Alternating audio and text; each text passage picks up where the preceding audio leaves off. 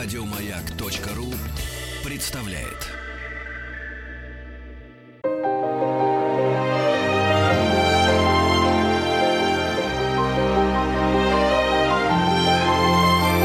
Антон Долин и его собрание слов. Здравствуйте, у микрофона Антон Долин. Сегодня мне очень приятная честь мне выпала представлять гостя в студии. Наверное, не все вы его знаете, но сейчас узнаете и сразу полюбите. Э, дело в том, что у нас, э, поскольку очередной ритуальный праздник, День учителя, мне санкционировали позвать в студию моего школьного учителя, учителя литературы э, и русского языка из гимназии 1567, по-моему, сейчас она так называется, где я учился, которую заканчивал. Встречайте, Лев Иосифович Соболев. Лев здрасте. Здравствуйте. А, ну, школа у нас, в общем, такая необычная, хотя, с другой стороны, это не какая-то экспериментальная, а старая московская школа со своими традициями и длинной довольно уже историей. Ну, я помню, когда я поступал на филологический факультет в МГУ, там одношкольники все наши, они пользовались совершенно понятно, не то что спросом, была такая реакция у всех, кто принимал эти экзамены, это 67-я школа, понятно. То есть они опознают, знают. Понятно, что э, школа, в которой лекции читают, какие-то литературе, какая-то есть программа сверхшкольной программы и сверх-сверхшкольной программы, это не совсем все типовое. Скажите, вот на фоне умных, образованных э, детей, которые приходят год за годом к вам и у вас учатся, вы ощущаете то, о чем все направо и налево говорят? Вот кризис системы образования, падение уровня, не знаю, там, воспитания, то, что дети перестали читать книги, или э, те дети, с которыми вы имеете дело, они вообще не позволяют вот таких каких-то выводов апокалиптических делать? Ну, это разные э, все вопросы. Что касается чтения, то мне кажется, что осмысленного чтения меньше не стало. То есть, как было его мало – так его мало и осталось. Ну, а что вы понимаете под осмысленным чтением? Осмысленное чтение – это чтение, э, во-первых, выборочное, э, это чтение литературы большой, настоящей, сложной. Это чтение с интересом, это чтение и перечитывание. И, собственно, филологическое, литературоведческое, исследовательское чтение начинается тогда, когда человек задает себе вопрос – вот мне это нравится, а почему? Или мне это нравится, а как это сделано? А потом происходит следующий виток, когда он задает вопрос, мне это не нравится, а почему? Но да, это... это может быть параллельно, конечно. Мне кажется, не сразу. Обычно то, что не нравится, человек просто бросает на полпути, или ему это неинтересно, или он как-то формально, как в школе, да, сдал какой-то зачет и поехал дальше. А вот заинтересоваться тем, что не близко, это, ну, происходит, как правило, не сразу. Да, конечно. И в этом уже э, заключается задача учителя. То есть сделать так, чтобы читатель, ученик, э, слушатель э, заинтересовался, чтобы он понял, что это про него, что это адресовано ему. И поэтому здесь куча сложностей, связанных с комментированием, с, с объяснением, что, собственно, нам говорит автор, потому что ведь не так легко и не так просто понять, что э, главный герой любого произведения, будь это «Мертвые души» или «Война и мир», это сам автор. И понять, что он нам говорит, это тоже нелегко и непросто. То есть поверх сюжета, поверх описаний, поверх характеристик персонажей – увидеть автора. Но тут гнусную службу всем служит критик, потому что, как правило, а, все наши трактовки, все так называемые школьные трактовки, так называемые, говорю, потому что на ваших уроках этого нет, но, как правило, это присутствует. Да, любой учебник литературы возьми. Это берется из того, что там Белинский написал про Пушкина, и поскольку он написал хорошо, а Пушкин сам не потрудился объяснить, что он имел в виду в Евгении Онегине, то так как бы и остается, что энциклопедия русской жизни, раз однажды сказано. Можно попробовать это доказать или опровергнуть, но выработать собственное суждение для читателя, особенно если читатель молодой, мне кажется, это целая такая сложная задача интерпретационная. И дело даже не в решении этой задачи, а просто в том, чтобы ее поставить, чтобы человек, который читает текст, поставил перед собой эту задачу. Что-то увидеть, что-то прочитать и как-то самостоятельно достучаться до автора, который никаких комментариев, э, как правило, не оставляет. Ну да, и кроме того, авторские комментарии – это тоже э, материал для рефлексии, для размышления над текстом. Да, тоже наивно его воспринимать нельзя. Да, но боюсь, что ваши представления о роли Белинского несколько устарели. Во-первых, никакой критики давно уже в школе практически не изучают.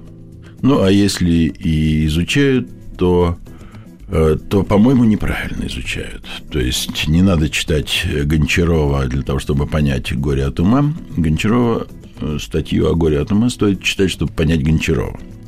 А знать современную критику, ну, по крайней мере, в классе с углубленным изучением литературы, необычайно полезно. Мы, конечно, думаем про себя, что мы гораздо умнее современников. Те вот бронили Евгения Онегина, не оценили мертвых душ – Многие считали, что «Война и мир» — это провал, по крайней мере, в философской части. А мы теперь уже так не думаем. Поэтому мы молодцы. Но есть вещи, которых мы никогда э, не поймем и которые понимали и чувствовали современники. Это тот воздух, которым дышали автор и его читатели. И это был один воздух, это было одно время – и поэтому то, как прочли современники отцов и детей, или грозу, или э, преступление и наказание, это страшно важно, это очень интересно. И, конечно, это очень нелегко э, сделать так, чтобы сегодняшние 10 или 9 или 11 классники с интересом читали бы и перечитывали э, Добролюбова или Аполлона Григорьева, Писарева или Дружинина – это очень нелегко. Да даже и Толстого, и Достоевского, э, или Пушкина, и Гоголя тоже, наверное, не всегда это просто. Не всегда, но тут ведь какая удивительная вещь происходит. Вот среди наших знакомых наверняка есть люди, которые, немало не смущаясь, скажут, ну, в живописи я мало что понимаю, или в музыке, или в балете – и это, в, общем... в балете почти любой скажет. И будет да. даже практически гордиться этим высказыванием. Ну, гордиться нечем, но, во всяком случае, и стыдиться нечего, да, вроде. Но не понимаю, не понимаю. При этом мы же не скажем, я не люблю классическую музыку, а мы скажем, ну, я, честно говоря, ее плохо знаю, плохо понимаю. Иначе это будет неинтеллигентно, да, я не люблю, потому что я ее не знаю. Это, это грубо, это знак невежества. А с литературой сколько угодно – если я не понимаю, а, в общем-то, это не так просто понять. Если я не понимаю роман «Идиот», значит, он плохой, значит, он неинтересный. Если я не понимаю Тургенева, значит, он устарел. И поэтому сама обязательность изучения литературы – это очень и очень сложная проблема для учеников и для учителей. Да, это обоюдоострая проблема, потому что, с одной стороны, э, человек может дожить до седых волос, никогда не увидев на сцене, там, не знаю, щелкунчика, и по этому поводу действительно не комплексуя. И неплохую жизнь прожить, как там было у Довлатова, да, Пушкин жил ничего, не зная про Достоевского и Толстого. А с другой стороны, э, как бы, вроде бы здорово, что, да, литература, вот тут обязательно, ты не выпустишь из школы, хорошей школы, если ты не прочитал до конца Евгения Онегина и не знаешь, знаешь, э, там, что было три части в мертвых душах, но вторую сожгли, а третью не написали. И э, с другой стороны, именно эта обязательность, она же и заставляет огромное количество людей ненавидеть литературу и говорить мстительно, а я не люблю Достоевского, потому что как ты можешь не любить Чайковского, если никто не заставлял тебя его слушать или смотреть на сцене? Не за что его не любить, он тебе никак не навредил. А Достоевский навредил. Сколько вечеров потеряно, когда можно было, не знаю, футбол гонять, чем угодно заниматься, телевизор смотреть, а ты продирался, тебе не нравилось, а надо было. Ну да, да. И поэтому возникают множество технологий, как эту обязательность обойти. Это тоже проблема литературного образования и... Технологии, вы что имеете в виду? Короткий пересказ сюжета в интернете? Пересказы, скачанные работы. Э, конечно, их э, очень много самых разных здесь техник. Но с этим связана еще одна тоже, э, в общем, достаточно непростая вещь. Вот э, мама одной моей ученицы, ученица неплохой, но не филологической, э, объяснила мне такую вещь. Она говорит, когда э, моей девочке Насте нужно что-то прочесть, и у нее не получается, первое, что я делаю, я нахожу запись фильма какого-нибудь или спектакля. Ужас. Чтобы заинтересовать. Нет, ну, может быть, с этого начнется интерес. Мы же знаем, что прошел десятисерийный фильм «Бортка. Идиот» и стали читать роман Достоевского. А до этого еще тоже та же история повторилась, там, не знаю, с сагой о Форсайтах 30 лет назад или 40. Так что, э, может быть, но при этом надо детям объяснить, это тоже очень непросто, что фильм или спектакль – это отдельное художественное произведение, и что это диалог с автором, а не замена э, его произведения. Это другой язык, это другое искусство. С языком вообще э, сложно, ведь ни Пушкин, ни Достоевский не писали для нас. Они писали на своем языке. Если мы не дадим себе труда выучить этот язык, понять его, а есть иллюзия, что мы его понимаем, потому что мы, нам кажется, что мы понимаем значение всех слов, которые мы встречаем или почти всех, э, которые мы встречаем в Евгении Онегине или в «Преступлении и наказании». Это первая ловушка. Кажется, что всех, а на самом деле совершенно не всех. Совершенно не всех, очень немногих на самом деле. А многие слова, которые мы узнаем, знаем их значение, это значение изменилось просто там за 100-150 лет. Причем решительно изменилось, конечно. И поэтому, вот как в книге «Ложный друг переводчика», надо объяснять, что позор у Пушкина – это не всегда стыд, а иногда просто зрелище, ну и так далее. Это, это тоже, в общем, важно. То есть самая главная работа учителя словесности на уроках литературы, как мне кажется, на сегодняшний день – это не рассказывать, что хотел сказать Пушкин своим произведением, или Достоевский, или Толстой, а просто комментировать его, чтобы э, ученики просто поняли значение слов, чтобы они просто поняли, о чем там идет речь. А я бы еще одну добавил задачу. Они решаются одновременно. А, чтобы понял, о чем идет речь, конечно, это то, с чего надо начинать.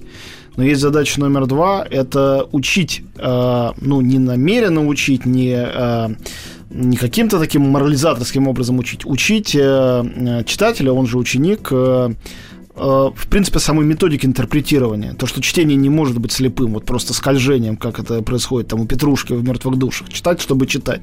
То, что читать, это всегда значит понимать. И пока ты это не проговоришь, пока ты это не осмыслишь, этого понимания автоматически его не происходит.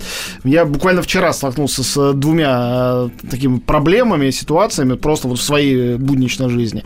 Я э, сыну младшему на ночь, ему 5 лет, читал «Конька-горбунка», и он совершенно в восторге, но читать его невозможно, потому что там потрясающая музыка стиха, но музыку ты все время сбиваешь, потому что на каждой второй строчке ты должен остановиться и объяснить. Или выбрать, не объяснять, читать, оно будет красиво литься, но, видимо, процентов 70 будет понимания, а 30 просто будет ускользать неизвестно куда.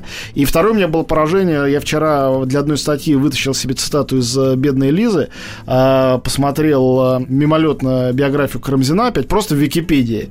И там маленький перечень слов, которые он ввел в обиход русского языка.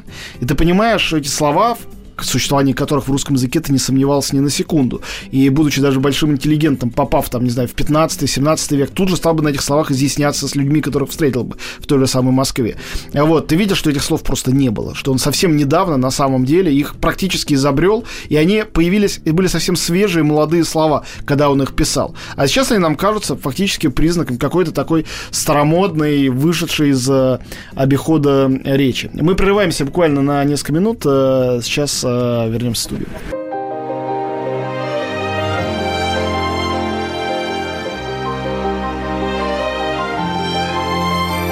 Антон Долин и его «Собрание слов».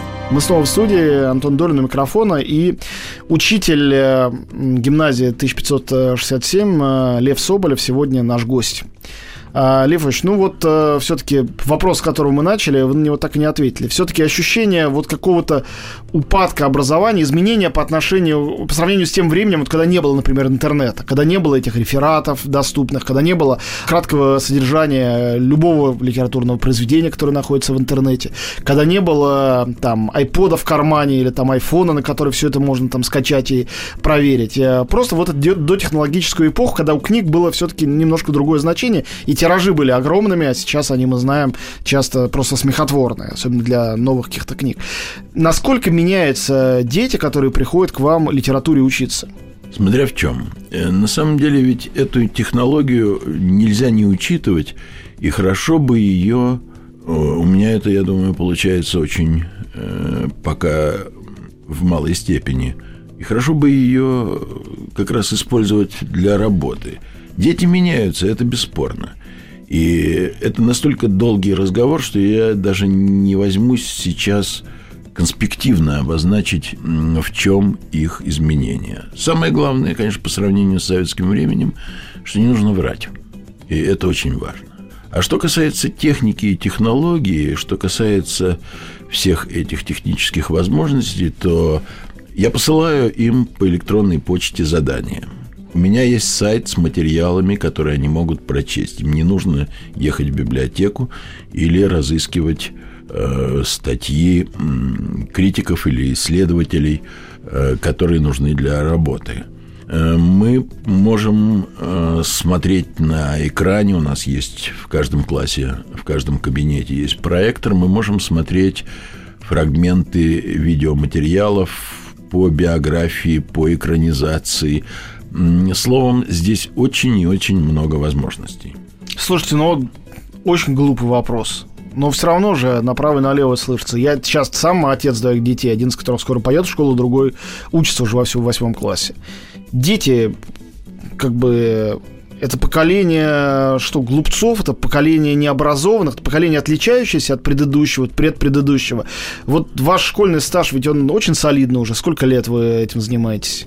Я этим занимаюсь уже 43-й год. Ну, но... то есть, э, можно посчитать, сколько поколений прошло, совершенно разных эпох. Это и до перестроечная, молодежь, эти лихие так называемые 90-е, вот сейчас 21 э, век. Э, у вас есть какое-то ощущение, ну, ухудшения этого человеческого материала? Я понимаю, что это некрасиво звучит, но просто когда не учителя, не педагоги, не люди непосредственно этим занимающиеся об этом судят, почти однозначно звучит именно так. Нет, хуже дети не стали бесспорно. Читают, ну, вы понимаете, э, когда я я часто говорю на уроках, вот я мог бы, если бы я задал этот вопрос вашим родителям, э, мне бы многие сказали, что читали. Ну, скажем, не знаю, сентиментальное воспитание, воспитание чувств Флабера или два капитана Каверина, но есть кто читает. И э, конечно, гораздо избирательнее сейчас чтение. И им, конечно, не так досужно, как э, их родителям, э, чтобы, чтобы читать просто потому, что есть время и охота. И, конечно, гораздо больше всякого рода компьютерных и кино и прочих соблазнов – которые тоже нельзя не учитывать. Но по этому поводу а, посыпать пеплом голову я, честно говоря, не считаю необходимым. А есть способ э, как-то соблазнить ребенка чтением? Вот как вам кажется? Вы же этим, в общем, постоянно занимаетесь. Ну да, нет, ну как-то, скажем, когда мы начинаем разговор о Евгении Онегине, я им начинаю пересказывать э, роман Материна Мельмот Скиталец. И ну когда да, дохожу... откуда списано практически... Ну, ну начало-то точно. Да, и вот когда я дохожу до того, как племянник должен войти в библиотеку и не смотреть на портрет и не заглядывать в ящик письменного стола, я говорю, остальное вы дальше вы сами прочитаете. Я не знаю, много ли тех, кто сидит в классе, э, возьмутся читать дальше. Может быть, совсем немного, может быть, вообще не один. Но, понимаете, мне достаточно и того обязательного объема, который они должны прочесть, потому что перед тем, как мы начнем разговаривать о Чехове или о Бунине, об Островском или о, о Тургеневе, все равно сначала будет работа по тексту. И работа будет очень тщательная, скажем, по войне и миру четыре тома – это четыре работы по тексту, а потом еще словарная работа. Ну и не говоря уж про всякого рода аналитические э, темы и так далее. Так что способы проверки есть, и способы побудить есть. Но, конечно, если... Я не, уже сейчас э, далек от наивного предположения, что можно сделать так, чтобы не проверять чтение, а дети бы читали. Ну да. Избирательность это, конечно, проблема. У меня сейчас старший сын проходит в школе божественную комедию, и Просто мне пришлось вчера найти ему сцены про графа Угалина для того, чтобы как-то его стимулировать. Он был в восторге, сказал, что это типичный фильм ужасов, и э, сразу его это заинтересовало. Но чтобы он сам до этой какой-то там 32-й песни дочитал, я не знаю, что нужно для этого сделать. Какие нужно экзекуции над ним провести, вполне в духе Данта, чтобы это все сработало. Э, поэтому нет надежд даже, видите, на мельмота скитальца, хотя там секс, порнография, насилие, кровь и всякие другие прекрасные для молодежи вещи, очень полезные, присутствуют. Э, но если не входит в обязательную программу, то... то. А вот обязательная программа, она сильно изменилась э, за последние, ну вот за постсоветское время, так скажем. А много ли есть тех книг, э, которые вам пришлось, э, ну вот там 20 лет работали, этих книг не было, даже в качестве дополнительной литературы, а потом они появились в программе и стали обязательными. Какое примерно количество и как вы работали с ними, не имея никакой, ну, отчетливой традиции, скажем, советского литературоведения, от которой можно отталкиваться, чтобы ее опрокинуть или наоборот, чтобы подтвердить какую-то вменяемость чьих-то еще оценок. Я понимаю, их много, конечно, слава богу. Слава богу, сейчас программа 20 века, то есть 11 класса, ну, 9 10 бывший 8 9 не изменились практически. Программа 11 класса, то есть 20 века, изменилась радикально. А, Лев Ильич, мы прерываемся просто на 2 минуты, и сейчас вернемся и продолжим.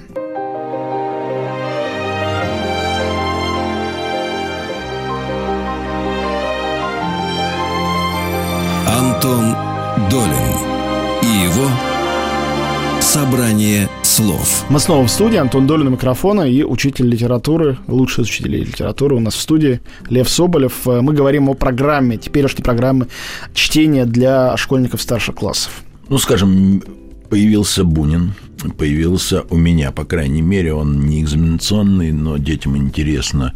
Появился Леонид Андреев, а, гораздо больше, то есть ну, несравненно больше. Вот здесь можно сказать э, на порядок. Это будет математически строго блок. Можно было и раньше это делать, но сейчас просто есть больше для этого времени. Можно говорить о старших символистах, в том числе и о Гиппиусе, и о Мережковском, и о Федоре Сологубе. Если говорить о поэтах, очень основательно изучаются сейчас и Цветаева, и Мандельштам, и Ахматова, и Гумилев есть в программе.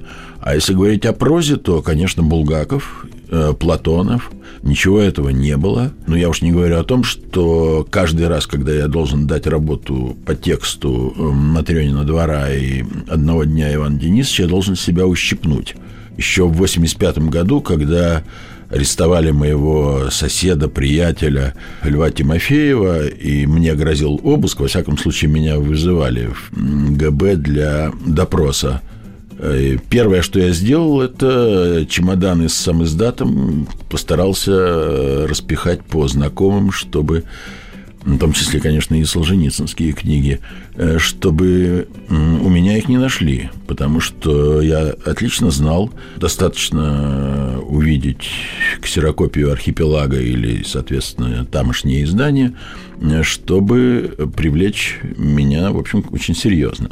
А сейчас я изучаю Солженицына, и к этому я до сих пор привыкнуть, в общем-то, не могу. Скажите, а наверняка, не может быть, чтобы было иначе, наверняка есть у вас какие-то писатели, про которых вам обидно, что для них нету места, нету времени в течение учебного года. Я говорю о современных писателях, ну, не знаю, последних 50-70 лет, предположим, после военных. Э, нет таких писателей, которых бы я не мог, у меня авторская программа, которых я не мог бы... Ну, которых вы физически не успеваете, хорошо. А что значит физически не успеваю? Это тоже от меня зависит. Конечно, я стараюсь, как они перегружены. И в одиннадцатом классе, когда есть репетиторы, когда есть курсы, когда думают уже про вуз больше, чем про школу, конечно, на дом дается практически только читать. Все остальное делается на уроках. Но при этом Можно чуть меньше говорить про Леонида Андреева или Гумилева и поговорить про Кушнера или про Давида Самойлова или про Довлатова, да про кого угодно. Вот еще очень многое зависит от того, кто оказывается в э, зоне досягаемости. Скажем, когда в Москве был мой э, питерский знакомый, э, замечательный, по-моему, и историк литературы, и критик Андрей Юрьевич Арьев. Я пригласил его в школу, и он пришел со своей темой, собственно, с э, Георгием Ивановым, которого дети, конечно, не знали, и о котором он рассказал. Он собирался рассказать еще про Довлатова, но пока вот не получилось нам встретиться, все-таки в разных городах живем. Но э, бывают люди из других стран, они появляются, и тоже, скажем, Елена Дмитриевна Толстая, профессор Иерусалимского или Тель-Авивского, сейчас я точно даже не помню, э, университета, она рассказывала про детство Никиты, которого написал ее дедушка, и, в общем, детям было очень интересно. Так что программа не канон, это не Святое Писание, в общем-то, с этим можно Скажите, а вы читаете современную литературу много? Вот того, что сейчас пишет. Вот свежий роман написал, дальше там «Имя рек» некто. Вы бежите его покупать или, не знаю, ждете летних каникул, чтобы купить и прочитать? Или просто отмахиваетесь, потому что у вас еще там не все письма Некрасова перечитаны? Или еще что-нибудь из того, что вам непосредственно по программе необходимо? Здесь нет жесткой программы, здесь нет э, жесткого правила. Когда вышел двухтомник э, «Матрица», я не собирался писать про него никаких рецензий, но я его прочел, и мне стало интересно прочесть тех, кто это написал. И я стал их читать. И что-то было очень интересно, что-то было не очень интересно. Летом прошлого года я был э, в Эстонии, и мой тамошний знакомец из Сталинского университета посоветовал мне новый вышедший роман Э, «Харбинские мотыльки» Андрея Иванова. Мне было интересно это прочесть. Но не могу сказать, что я в библиотеке первым делом беру свежие журналы и стараюсь прочитать все, что вышло даже самых шумных писателей э, Сорокина, Пелевина. Не всегда это получается, да и, в общем, действительно есть э, другие дела, нет, не надо презирать современную литературу, это, в этом я убежден. И хорошо, конечно, было бы ее знать. Но если есть другая работа, то по этому поводу тоже особенно комплексовать не приходится. Но к другой работе и к несвежим журналам. Антон Долин и его «Собрание слов». Как вам кажется, ну, наверное, не в равной степени всех писателей-классиков, например, русских, можно актуализировать и объяснить, чем именно сейчас нам близок Некрасов, там, кому на Руси жить хорошо. Есть вещи, которые, кажется, очень тесно привязаны к своей эпохе, к своему времени. Вот кого вам кажется, надо первым делом открыть, чтобы это стало какой-то правильной призмой, правильной оптикой для э, того, чтобы смотреть по сторонам? Потому что ясно, что прикладная задача, которую любой человек э, решает, это пытаться понимать, что вокруг тебя происходит. Это может связано с политикой, с экономикой, с культурой, с чем угодно. Я бы назвал двух авторов в первую очередь. Толстого и Лескова. Толстого я бы назвал всегда, Лескова я, в общем-то, несколько лет назад только для себя по-настоящему открыл. Мне кажется, что и тот, и другой говорят про свое время, но при этом они говорят про нас тоже. У Лескова это взгляд с одной стороны, у Толстого с другой – Конечно, Достоевский, конечно, Чехов. При этом каждый из них – это совершенно особый взгляд и совершенно особый мир. Когда-то, много лет назад, я э, вычитал такую мысль. Она мне показалась настолько э, верной, что я э, с тех пор ее время от времени цитирую своим ученикам, что Достоевского, Чехова нам понять, в общем-то, не очень трудно, потому что они писали про нас, про людей обособленных, про людей без корней, про людей, а, которые не вдумываются в свою обыденную, обычную, ежедневную жизнь, а ждут какого-то исключительного события. А Толстого нам понять гораздо труднее, потому что о ком писал Толстой? О крестьянах и о дворянах. И те, и другие, по-своему, каждое сословие укоренены – И этой укорененности нам очень не хватает. Мы ее с трудом можем почувствовать. Когда Пушкин говорит, что он гордится своим 600-летним дворянством, нам это просто не очень понятно. Когда Пушкин говорит «мы жгли Париж», нам это непонятно, почему мы. Пушкин в это время учился в лицее. Вот это ощущение причастности к тому, что было до нас, к причастности к общей жизни страны или даже, как у Достоевского или у Толстого, к общей жизни мировой, э, вот этого нам не хватает. И когда студент чеховский, э, рассказав в Страстную пятницу у костра вдовам историю, то есть они знали ее, он просто им напомнил про то, как Петр трижды отрекся от Христа, и те заплакали, он понял, что прошлое и настоящее связаны какой-то незримой цепью, и если тронешь один конец, то отзовется другой. Вот наша мне кажется, не только учительская, родительская, журналистская, любого человека задача самим ощутить и передать нашим детям и внукам вот это ощущение связи с общей жизнью, с тем, что было до нас, и с тем, что происходит не только с нами, потому что вот эта футлярность, наша обособленность, наша склонность в лучшем случае жить э, кланом, какой-то мелкой общностью, как угодно можно ее назвать, не будем искать пристойного названия, она губительна, в конце концов. Это интеллектуальный и нравственный тупик. Как вам кажется, я вспоминаю один из ключевых для меня лично текстов э, русской литературы «Пушкинскую речь» Достоевского, где он пишет об, именно об этой всемирной миссии поэта и писателя на самом деле, пишет о его а, о том, что быть народным, это значит быть всемирным да, ставит фактически э, знак равенства. Ну, не напрямую, но, в общем, э, говорится именно об этом. Сегодня есть в России писатели, которые способны вот на этом уровне существовать?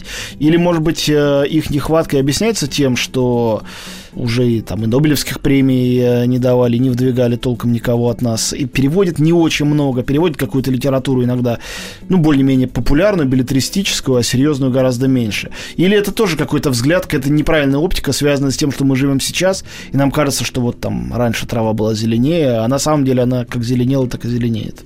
Ну, во-первых, мне кажется, что пушкинская речь Достоевского это все-таки не о Пушкине. Конечно, безусловно. Это его э, заветная идея о том, что мир спасется русским православием, русской верой и русским Христом.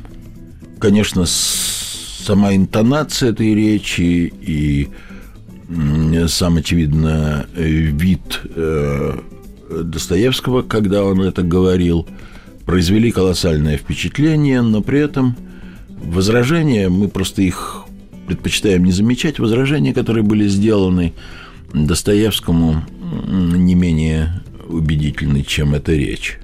А Все-таки э, в словах Достоевского можно усомниться, что уже потому, что э, Пушкин э, совершенно непопулярный автор в мире – в отличие от Чехова, Достоевского, Толстого и даже Гоголя.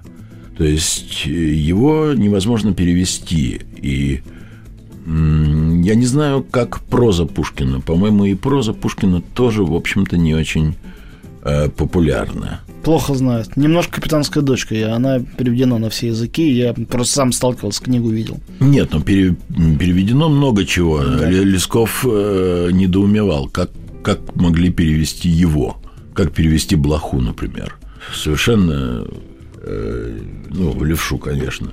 Как это можно сделать на другом языке? Что касается сегодняшних писателей, то мне кажется, что последний писатель, который не просто имеет всемирное значение, а который изменил мир, это Солженицын – а что касается писателей современных, я не настолько хорошо их знаю, чтобы их оценивать. Просто ведь мы э, вернулись, вернее, не вернулись, а мы оказались в ситуации, в которой находятся западные писатели. То есть это дело э, связано с э, интересом к книге, к сюжету, это дело, связанное с тиражом, и при этом, конечно, так же, как существует артхаусное кино, так существует и э, сложная литература. У нас в гостях Лев Соболев. Мы прерываемся на несколько минут.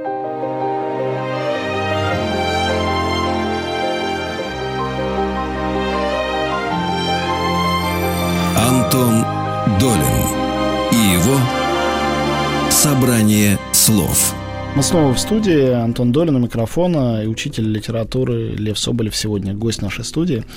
Лев Ильич, э, скажите, мы недавно в этой студии разговаривали с Элендей Профер, она издательницей, соответственно, в Америке и Бродского, и Довлатова, и огромное количество как бы, русских авторов, писавших до того.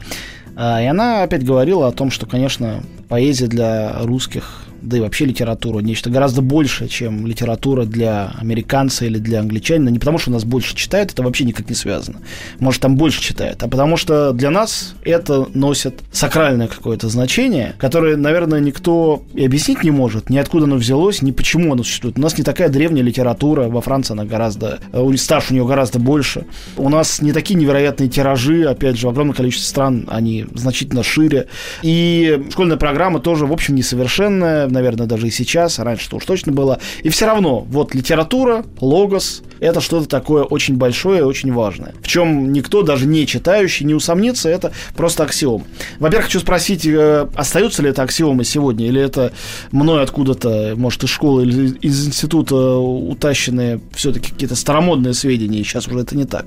Во-вторых, что сейчас подпитывает, если это ощущение осталось, ощущение вот этой сакральности, вот этой важности литературы, что это и есть те три слона, на которых наша Вселенная стоит?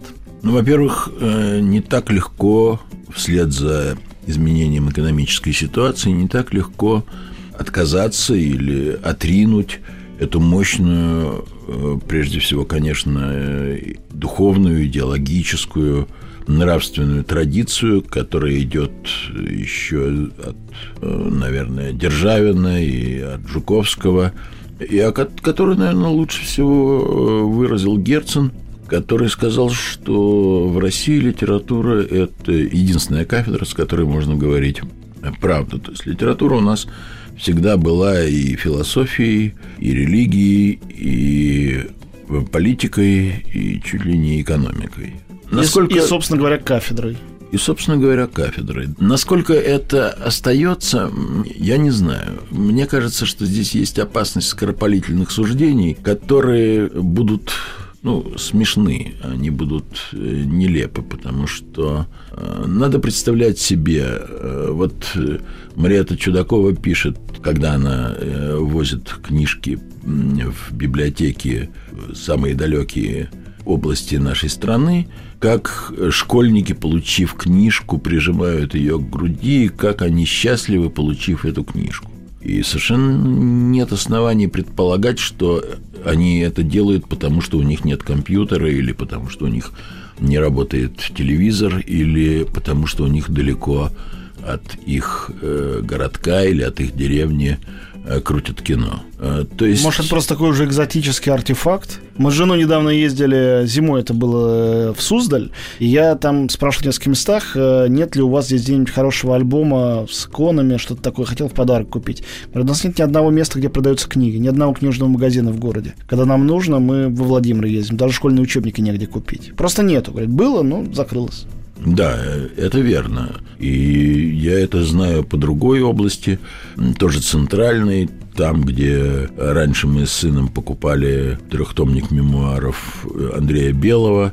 Это районный городок, в котором, конечно, эти книги никому были не нужны.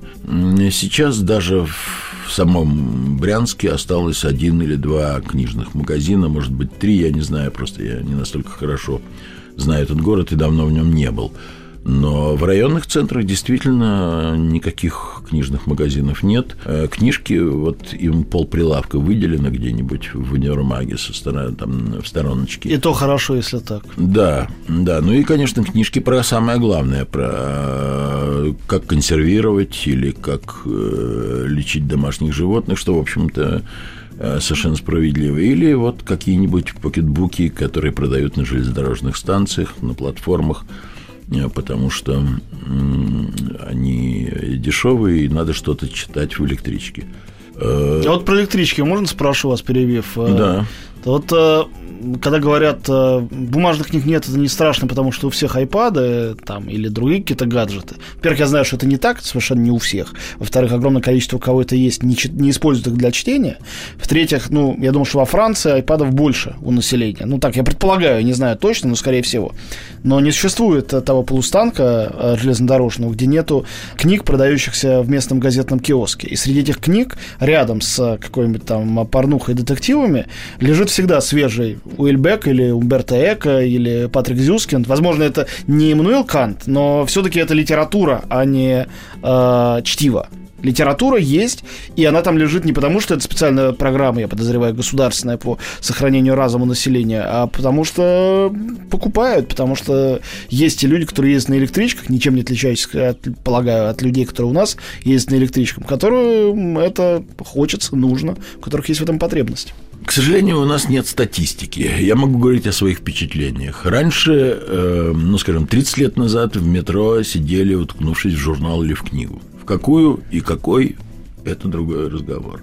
Сейчас есть люди, которые ездят с ридерами, их много, они читают, но гораздо больше людей сидят, уткнувшись в свои телефоны и смотрят, э, совсем не, не книгу читают, хотя есть и те, которые читают какой-то текст, но в основном смотрят что-то свое, какие-то картинки или фейсбучные страницы. Или играют. Или играют, конечно.